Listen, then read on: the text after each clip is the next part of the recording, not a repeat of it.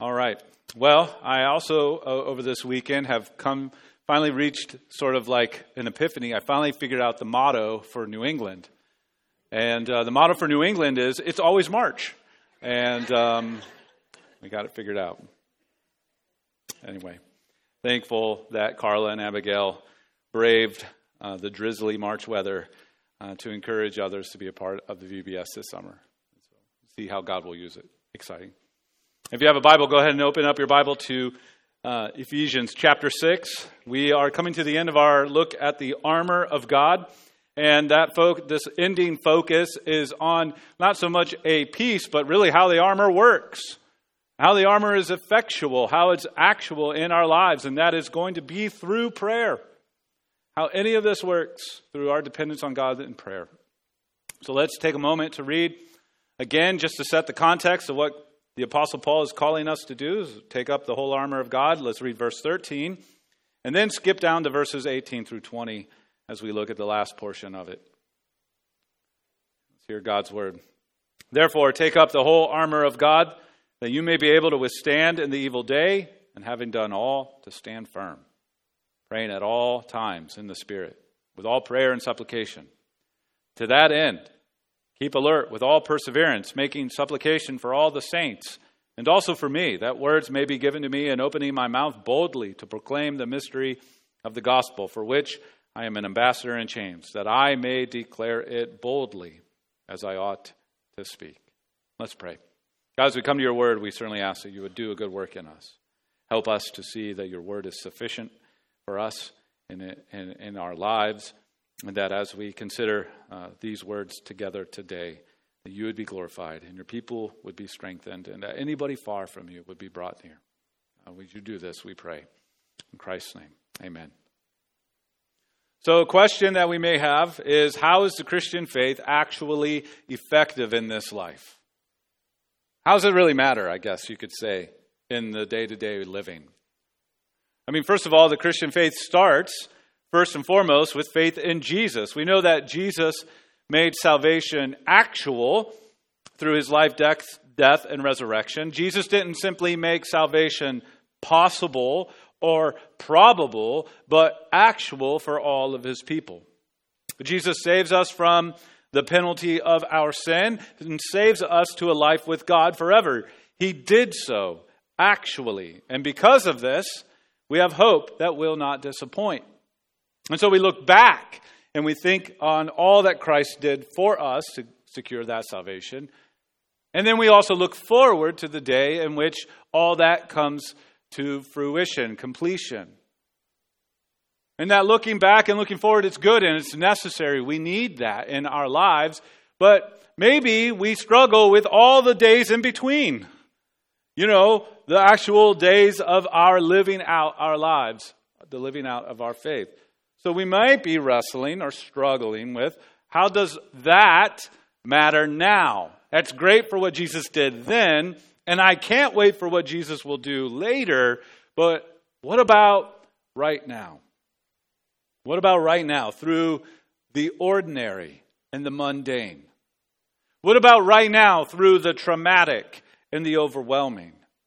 What about right now through the joys and the celebrations? What about right now through the plenty and the want? What about right now through life and at death? What about right now? Is the Christian faith effective now? Or another way to ask this, in light of what we've been looking at these past few weeks, how is any of this armor of God actually effective in our lives? Paul directs our attention to the effectiveness of this armor, to the effectiveness, if you will, of the Christian faith by directing our attention to dependence on God through prayer. Now, prayer is the means by which this is effective. Effective prayer is important, and we're going to take time to work through a lot that's said in verse 18. And and then consider what is said in verses 19 and 20. And we're going to move through a number of thoughts here. And it's, the, it's not so much a formula that I'm wanting us to wrestle with, but really a heart posture that we're encouraged toward. To see all that God has given to us in Christ effective in our lives and our dependence on Him through prayer. So, we're going to look at a number of things about effective prayer. Effective prayer is first, if it's anything, it is relational. Effective prayer is relational. Look at the very beginning of verse 18. At all praying at all times in the Spirit. Two things there. At all times and in the Spirit. But before we do that, we need to understand prayer. What is prayer? I love a, a, a, fairly newer catechism's approach to this called the New City Catechism. Question and answer number 38 says, What is prayer? Prayer is pouring out our hearts to God in praise, petition, confession of sin, and thanksgiving. It's the pouring out of your heart to God, which is telling us prayer at its heart is an intimate communication in a trusted relationship. It's the intimate, it's the close, it's the real, it's the vulnerable communication in a trusted relationship. Effective prayer is relational. It is our pouring out our hearts to God. And we do that, as Paul instructs us here, at all times. But what is meant by at all times? Like every possible second, we're supposed to always be praying? How is that even humanly possible? What is he saying?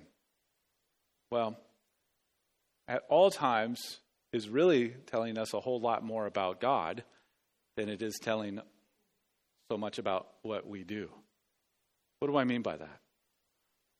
There isn't a time, a moment, or a season in which you are ever a bother to God,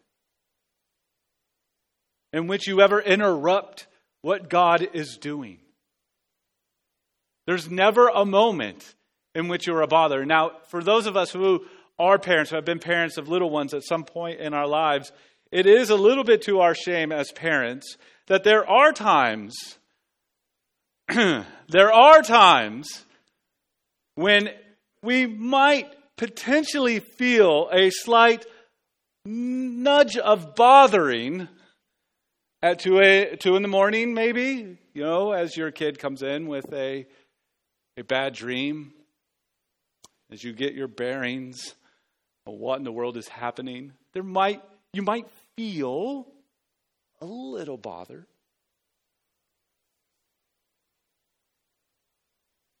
And all the things that we face and experience in this life, and all the things that we wrestle with in our hearts. There is never a time in which you are a bother to God. At all times means any time, in any occasion, in any season, in any situation. Not just any, but any and all.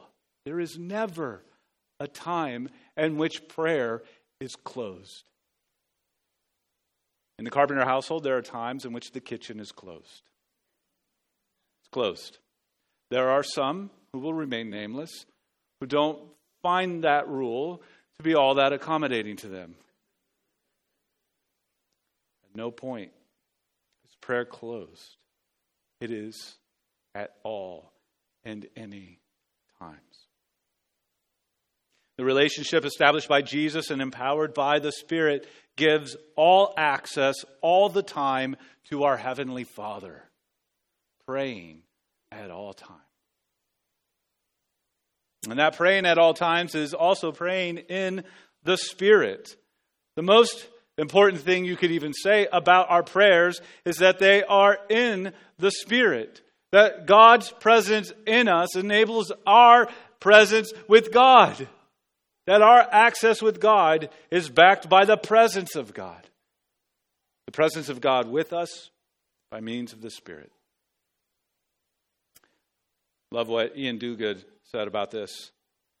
Prayer in the Spirit is the outflow and outworking of a relationship with God, which is itself rooted and grounded in His Word. For those who were with us last week, the sword of the Spirit, the Word of God. It is the Spirit at work in us.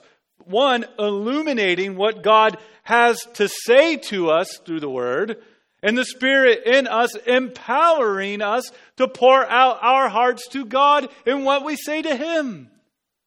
So the Spirit is, is making this relationship effectual. Therefore, a growing relationship with God is a praying in the Spirit kind of relationship. It is relational. Effective prayer is relational. It's not a formula that you recite and then God does something for you. It's a relational aspect of our uh, com- our relationship with God, our communion with God. A couple of verses come to mind. I, mean, I think maybe you've already thought about it. Is Romans eight twenty six. Likewise, the Spirit helps us in our weakness, for we do not know what to pray for as we ought, but the Spirit Himself intercedes for us with groanings too deep for words. God is that invested in this relationship with you, that deeply invested in this relationship. I love what Jude says at the end of his single chapter letter. So, Jude, verse 20. But you, beloved, building yourselves up in your most holy faith and praying in the Holy Spirit. We have this relational dynamic to prayer, not a formula to recite, but a relationship to enjoy. Effective prayer is relational. As we all looking back then in Ephesians 6, we see that effective prayer is not only relational, but it is wide ranging. It is wide ranging. Look at the next phrase in verse 18. We're going to be in verse 18 for a number of points, and then one point for all of the rest of 19 and 20. So, verse 18 then goes on to say, with all prayer and supplication.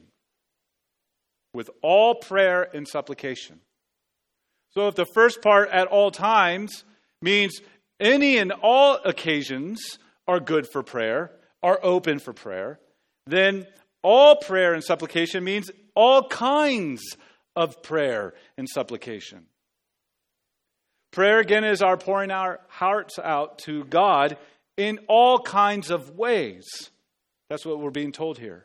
In all kinds of ways. And supplication is the pouring out of our hearts to God for all kinds of things and people and situations. It's talking about the all kinds of stuff of life, the all kinds of things that we wrestle with and face, the all kinds of thoughts and fears and hopes that we have. The all kinds. God cares about the all kinds of things in our lives. And what that does is it tells us that there's there's nothing too big and nothing too small to bring to God in prayer. If prayer is always open and we can pray about all things, then nothing is off limits to bring to God in prayer. We can bring it all, great and small, to Him. Why? Well, because Jesus secured for us such unfettered access to our Heavenly Father, and the Spirit strengthens us to come with all kinds of prayers on all kinds of occasions. Therefore, between what Jesus has done for us and what the Spirit is doing for us, all obstacles to the Father's presence have been overcome. All.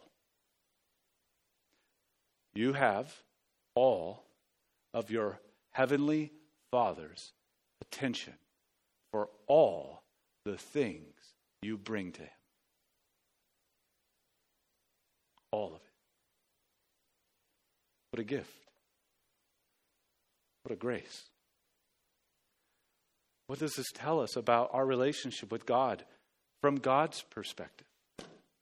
Not from our experience or our perspective, but from God's perspective. Well, tells me these things. He delights in our presence and delights in our prayers. He delights in our presence and He delights in our prayers. And just as there is nothing too small to bring to God in prayer, there is no one too small, too insignificant, too no one in a nowhere place for God to not fully delight in. You are not too small for God. And your prayers and your concerns are not too insignificant for His delight and attention. This is what we have in prayer. This is remarkable. And so we are shown here that effective prayer is relational and effective prayer effective prayer is wide ranging kind of prayer that empowers if you will this armor of god this dependence on god and this relationship to talk with god about all the things that are in our lives and in our hearts because there are a lot of things in this world and a lot of things in our lives and a lot of things in our hearts and a lot of things each day.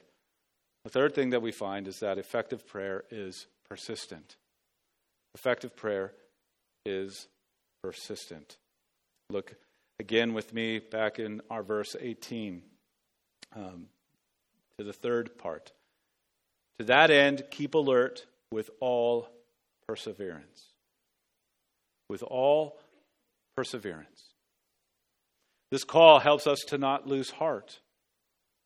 Circumstances are over, overwhelming in life and often out of nowhere. And so much so that sometimes we face things either happening around us or to us or in us that really are overwhelming.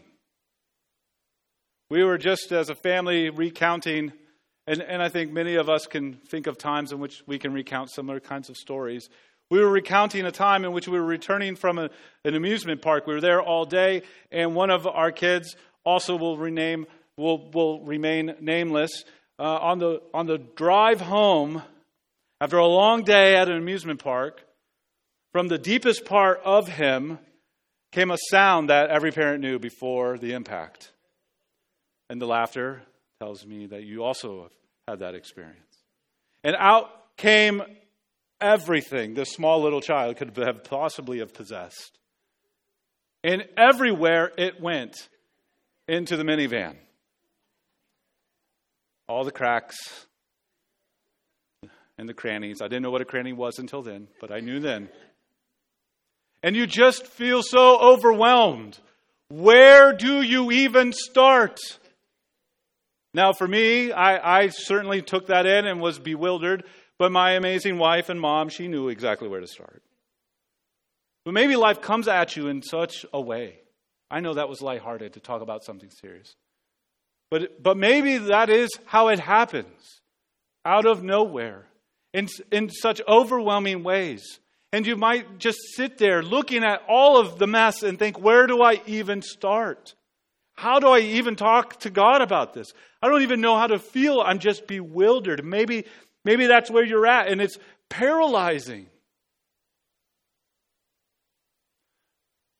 Or maybe it's, it's the other side of all of that. Maybe you have gone to God in prayer in these moments, in these situations, for the thing that you've been praying for years and maybe even decades for some of you. And still, it just feels like silence on the other end silence from God. Or at least it feels like silence from our perspectives. And it can cause our hearts to run out of stamina. Maybe we don't know what to do because it's all overwhelming. Or maybe we've call, cried out to God so often and He feels far and it feels like nothing but silence. And so our hearts run out of stamina. Unanswered prayer can be debilitating if we look at it from our perspective. But unanswered prayer does not mean you lack enough faith to get God to notice, or that God lacks enough power for him to do something. Rather, unanswered prayer means God has chosen something different for those prayers, for our growth, and for his glory.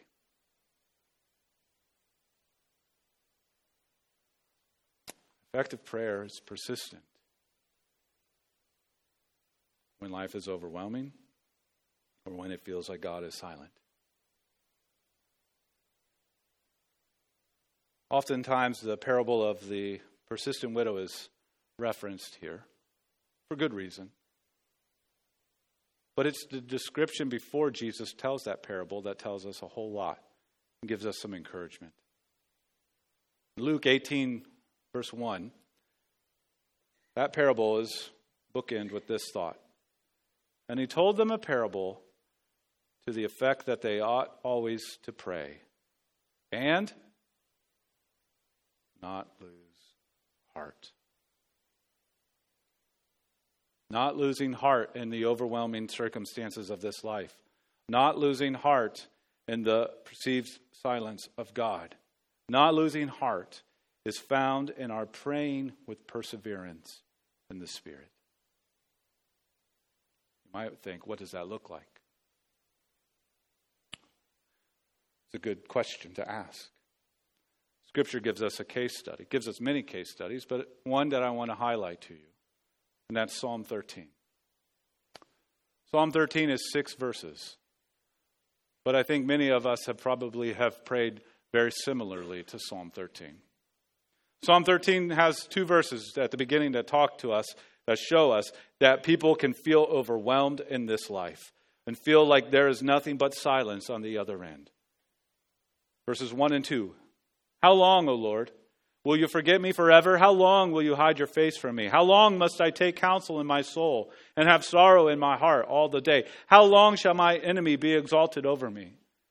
The psalm is a psalm of David, and he is facing overwhelming circumstances. He's not speaking hyperbole when he feels like his very physical life is threatened, where he could die. We, we know much of David's story, and there are plenty of times in that story in which his very life was threatened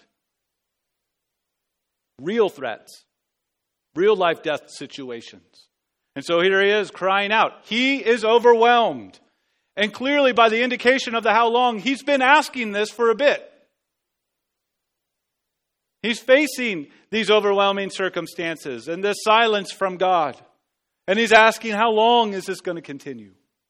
Here it is, it's in the Bible. It's giving us this case study of how to be persistent in the midst of things that feel overwhelming or there seems to be silence. We'll keep reading. Keep reading. So it's good for us to go and express this to God. We see here in this case study David doing it just again and again. Second part of Psalm 13, verses 3 and 4 show us where persistent keeps being persistent. So he, he just said, hey, doesn't seem like this is mattering or effective in any way. And instead of giving up and going away, he asks his request again. 3 and 4. Consider and answer me, O Lord my God. Lift up my eyes, lest I sleep the sleep of death, lest my enemies say, I have prevailed over him, lest my foes rejoice because I am shaken. David is not being overly dramatic about the situation he's facing in his life. He's probably looking at his death, and it feels imminent. Feels like the enemies are about to win. And so he asks again. He just said, this is overwhelming and you seem far and distant. When is this going to end? Instead of packing it in, bailing, he says, Oh God, would you please hear? Would you consider me again? Would you hear my prayer? Now, the last part of Psalm 13 in our little case study of how effective prayer is persistent is really important. Because we don't see any answer to that particular prayer in verses 3 and 4. We don't see any answer to the crying out of verses 1 and 2. We just see David rehearse to his heart the things that he knows that are true. That's a, that's a good thing to bring fuel to our persistent prayer life. In the midst of overwhelming things or in the midst of what feels like silence, that we rehearse what is true. What does David rehearse to his heart? verses 5 and 6. But I have trusted in your steadfast love. My heart shall rejoice in your salvation. I will sing to the Lord because he has dealt bountifully with me. He throws his hope back onto the character of God, when his prayers feel like they're unanswered, when his situation feels so overwhelming. This is a picture of what a persistent prayer life looks like, how effective prayer is persistent. And I bet many of you have prayed very similarly. And in those times in your life when you when you don't feel like getting on to verses 5 and 6, when you feel still very stuck in verses 3 and 4, or maybe stuck in verses 1 and 2, it's in those moments that you ask God for the grace to rehearse yet again this very scope and nature of His grace for life. This is where we see effective prayer is persistent.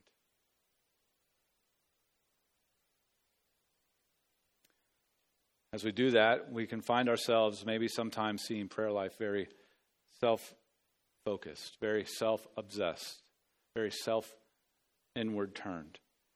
And so the next thing that the Apostle Paul says about effective prayer is that not only is it relational, not only is it wide ranging, not only is it persistent, but it is also, for lack of a better way to put it, church minded. It is church minded. Others, your brothers and sisters in the faith. Look what he says in the last part of verse 18 making supplication for all the saints. For all the saints. Our prayer life can sink down into a self centered mirror funhouse where we see ourselves all over the place in all kinds of distorted ways. Rather than seeing prayer as a way of our hearts going Godward, we can turn it inward on ourselves. the call to prayer, uh, to pray for fellow believers, is also a call to not be so self obsessed. Other people are going through all kinds of things too. And our Father delights in our presence and prayers, and especially so when we bring the care and concerns of the family to Him. It's good for our hearts, it's good for our prayer life, it's good for our armor to pray with and to pray for others. It helps us to build greater community and togetherness, to be praying with and praying for each other. It helps bring to death things that could create divides in us relationally as a church. It's hard to stay mad or resentful or bothered with someone else if you're genuinely bringing them before our Heavenly Father, asking God be gracious to you both.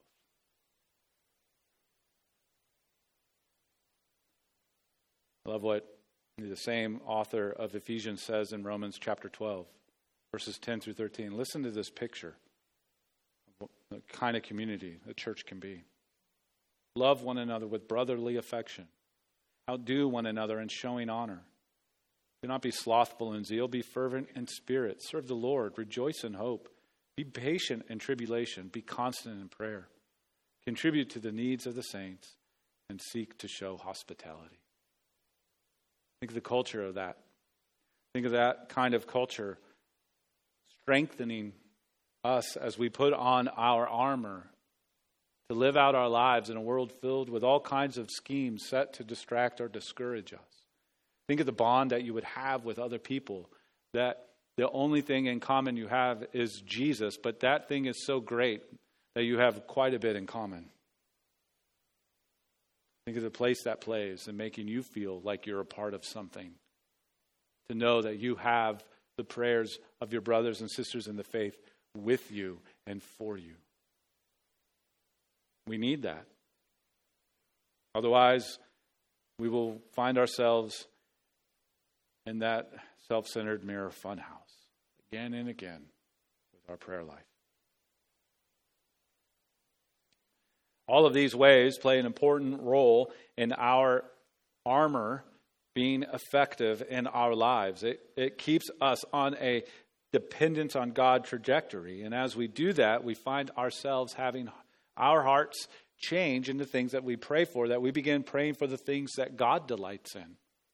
And that's what we see in this last one that effective prayer isn't just simply relational and wide ranging and persistent and church minded, but effective prayer is also gospel focused. It is gospel focused. Let's look again at verses 19 and 20. So Paul says, Pray also for me, that words may be given to me and opening my mouth boldly to proclaim the mystery of the gospel, for which I am an ambassador in chains, that I may declare it boldly as I ought to speak. And so we see a prayer for a bold gospel proclamation. Again, as we grow in our relationship with God, we begin praying for the things that God delights in. I actually saw one definition of prayer this week as this. Uh, I liked it. Prayer is the act of asking God to do what he has already promised to do. The ultimate promise is displayed in the gospel. So when we pray for our church and we pray for our pastors and we pray for our ministry leaders and when we pray for each other, other, we ought to pray that we too, all of us, would be bold to declare that which God most delights in, and that is the gospel of his Son. That we would be bold to declare it to those around us. Now, I want to give just quickly a couple of ways in which we can be encouraged from this request by Paul. Who's Paul? He's an apostle. He has 13 letters in the New Testament. He kind of was a big deal and kind of went all over the world at the time, kind of starting like all the churches. Kind of good at it, you could say. Notice this Paul asked for prayer that he would have the words. He didn't rely on himself, he didn't rely on his experiences. He's asking this church to pray for him so that he would have the words. If the Apostle Paul is asking for the words to say, then you and I, we're in good company. And then, secondly, Paul asked for prayer for boldness. You think, Paul, man, you were bold in spades, like you were bold as bold can get. And here he is, please pray that I would be bold. What's the implication? That there are times when he didn't feel like being bold. And so if there are times that you feel that, then you also are in good company. Don't let that discourage you, but, but then instead propel you to greater dependence on God, just as we see here modeled by Paul. And pray that for each other. So let's take comfort in this and pray for the same for ourselves and for each other. That we too would have words, we too would be bold to declare the greatest possible news that anyone could ever possibly hear. All of this, the, the relational, the wide ranging, the persistent, the church minded, and the gospel focused, all of it is necessary. It's not necessarily a formula, but, but the posture of our heart, the focus of our thoughts, the affection in our prayers, the, the things that we have because of this relationship. Be, all of that makes the armor that we just spent time talking about these past few weeks all the more effective. This incredible armor we have in Christ is made effectual in and through our lives, the power and presence of the Holy Spirit. And the Spirit is at work in our hearts as we engage the Word and as we access the Father through prayer. So, very practically, to cut these things out of our lives, the Word and prayer, like cutting off the power to your house. Let us all be more eager and more hopeful and more purposeful to take up this armor so as to stand firm. Let us pray. God, we thank you for your word, and we thank you that it leads us to see all that you have provided for us through your Son and by the Spirit. And I pray that that would encourage us all the more take up this armor and to come to you, to come to you in prayer, to pour out our hearts to you about all kinds of things at all kinds of times, and to know that you delight in us. You delight in our, our presence and our prayers. You use them to work in us an ever increasing dependence upon you. And in so doing, it strengthens us to stand firm in a world filled with schemes to discourage and distract, and hearts all too eager to wander. So, oh God, help us to see the place of prayer. May it be effective in our lives. In Christ's name. Amen. Jesus Christ is the same yesterday, today, and forever. Rehearsing the truth of the gospel is one way to remind ourselves about what we know about Jesus. Will you stand and join us as we again sing of his wonders and grace and sing about all that is ours in Jesus Christ and our God who is faithful yesterday, now, and always?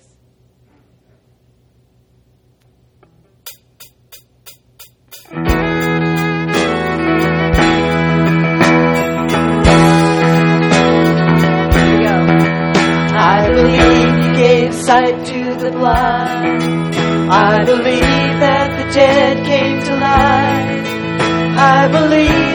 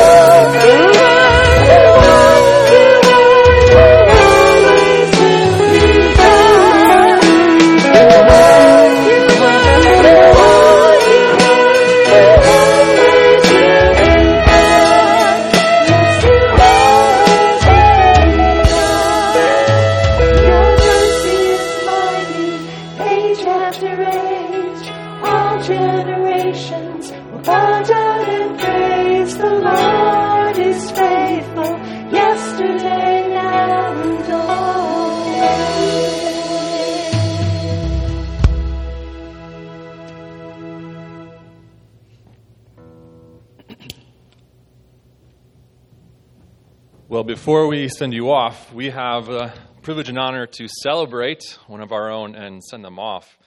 So I'm going to have you guys sit down while Ryan North comes up here. Yeah. Some of you remember Ryan as a little babe, a little toddler running around. He's- He's been here his whole life. And um, I, when I came to Trinity as youth pastor, Ryan was in eighth grade. He was a little tiny chipmunk still, short and scrawny, and he's grown in stature, but we've also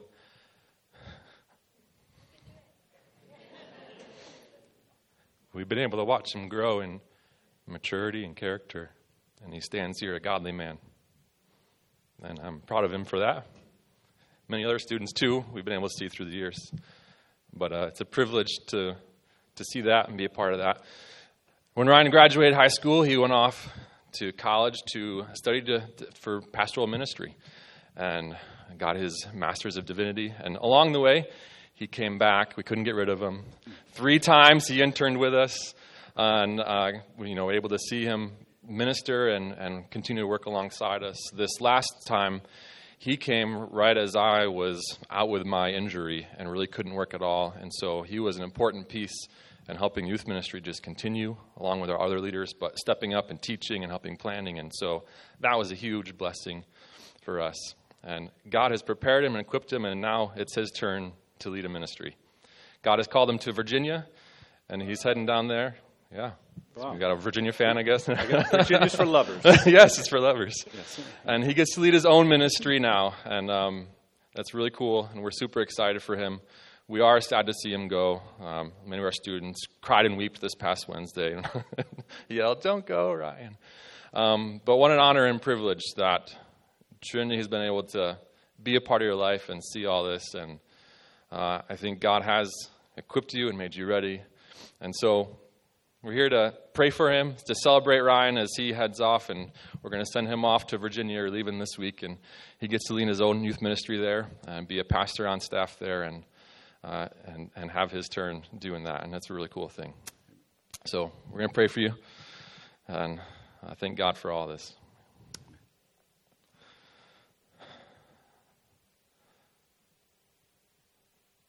Lord, I'm trying to think about all you've done, and, and it's a lot.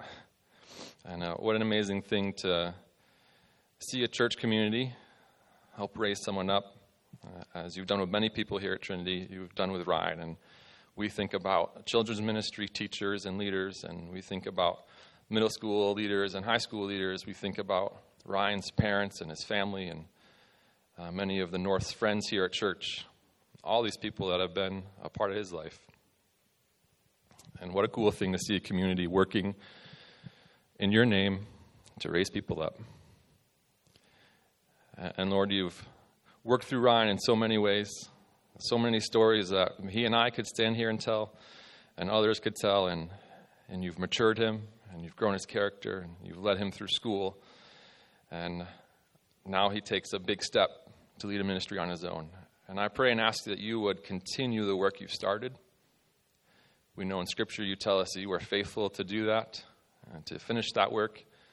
We think there's a lot of work left that is to be done that you're going to use Ryan for.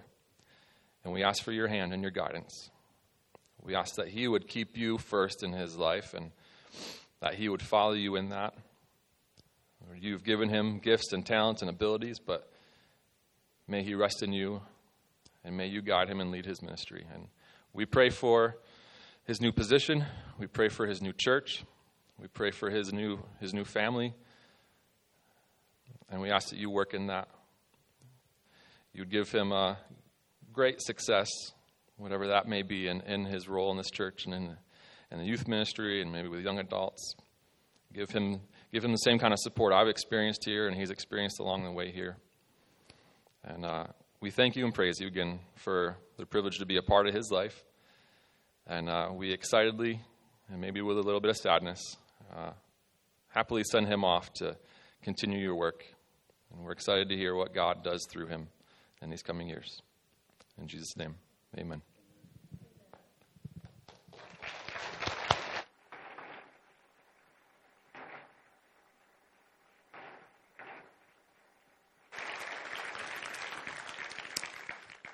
Amen. What a privilege to, to pray uh, these things.